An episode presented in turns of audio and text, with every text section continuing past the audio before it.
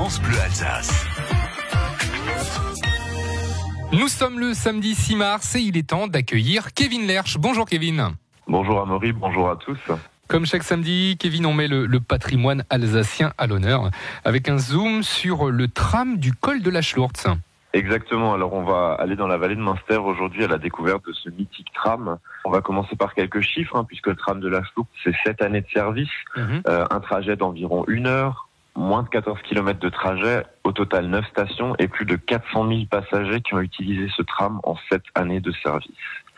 Alors le projet est mis à l'étude dès 1902 dans la vallée de Münster et sera inauguré en très grande pompe 5 ans plus tard, le 13 mai 1907. Au moment de sa mise en service, il est alors le plus haut tram de l'Empire allemand. On n'oublie pas que l'Alsace à cette époque faisait partie de l'Allemagne. Mhm. Alors on- le départ se faisait de la gare de Münster à environ 400 mètres d'altitude et prenait ensuite la direction de Stosswir d'où il bifurquait vers le vallon d'Amfersbach et faisait un dernier arrêt avant son ascension vers le col de la Schlucht au niveau du restaurant des Cascades à Stosswir. Alors ensuite se poursuivait la montée vers la Schlucht avec euh, un tronçon à crémaillère qui lui permettait de grimper des pentes euh, assez raides.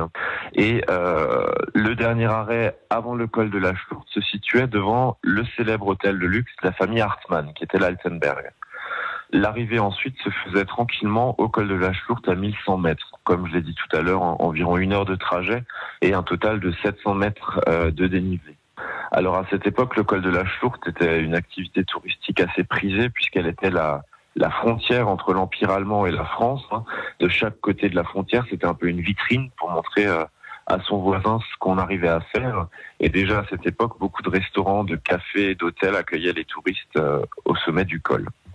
Le tram a fonctionné jusqu'au début de la Première Guerre mondiale. hein. Il a été utilisé au tout début pour euh, acheminer les troupes françaises et les blessés du col jusqu'à la vallée de Münster et sera arrêté dès septembre 1914 et malheureusement ne démarrera plus jamais puisqu'après la Première Guerre mondiale, le conseil départemental du Haut-Rhin favorisera les transports en bus plutôt qu'en tram.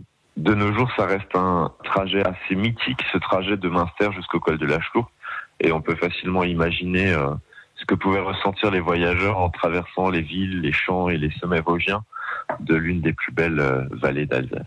Merci beaucoup Kevin pour toutes ces informations. On vous retrouve un samedi prochain évidemment à 8h40 sur France Bleu Alsace pour euh, une nouvelle découverte du patrimoine alsacien.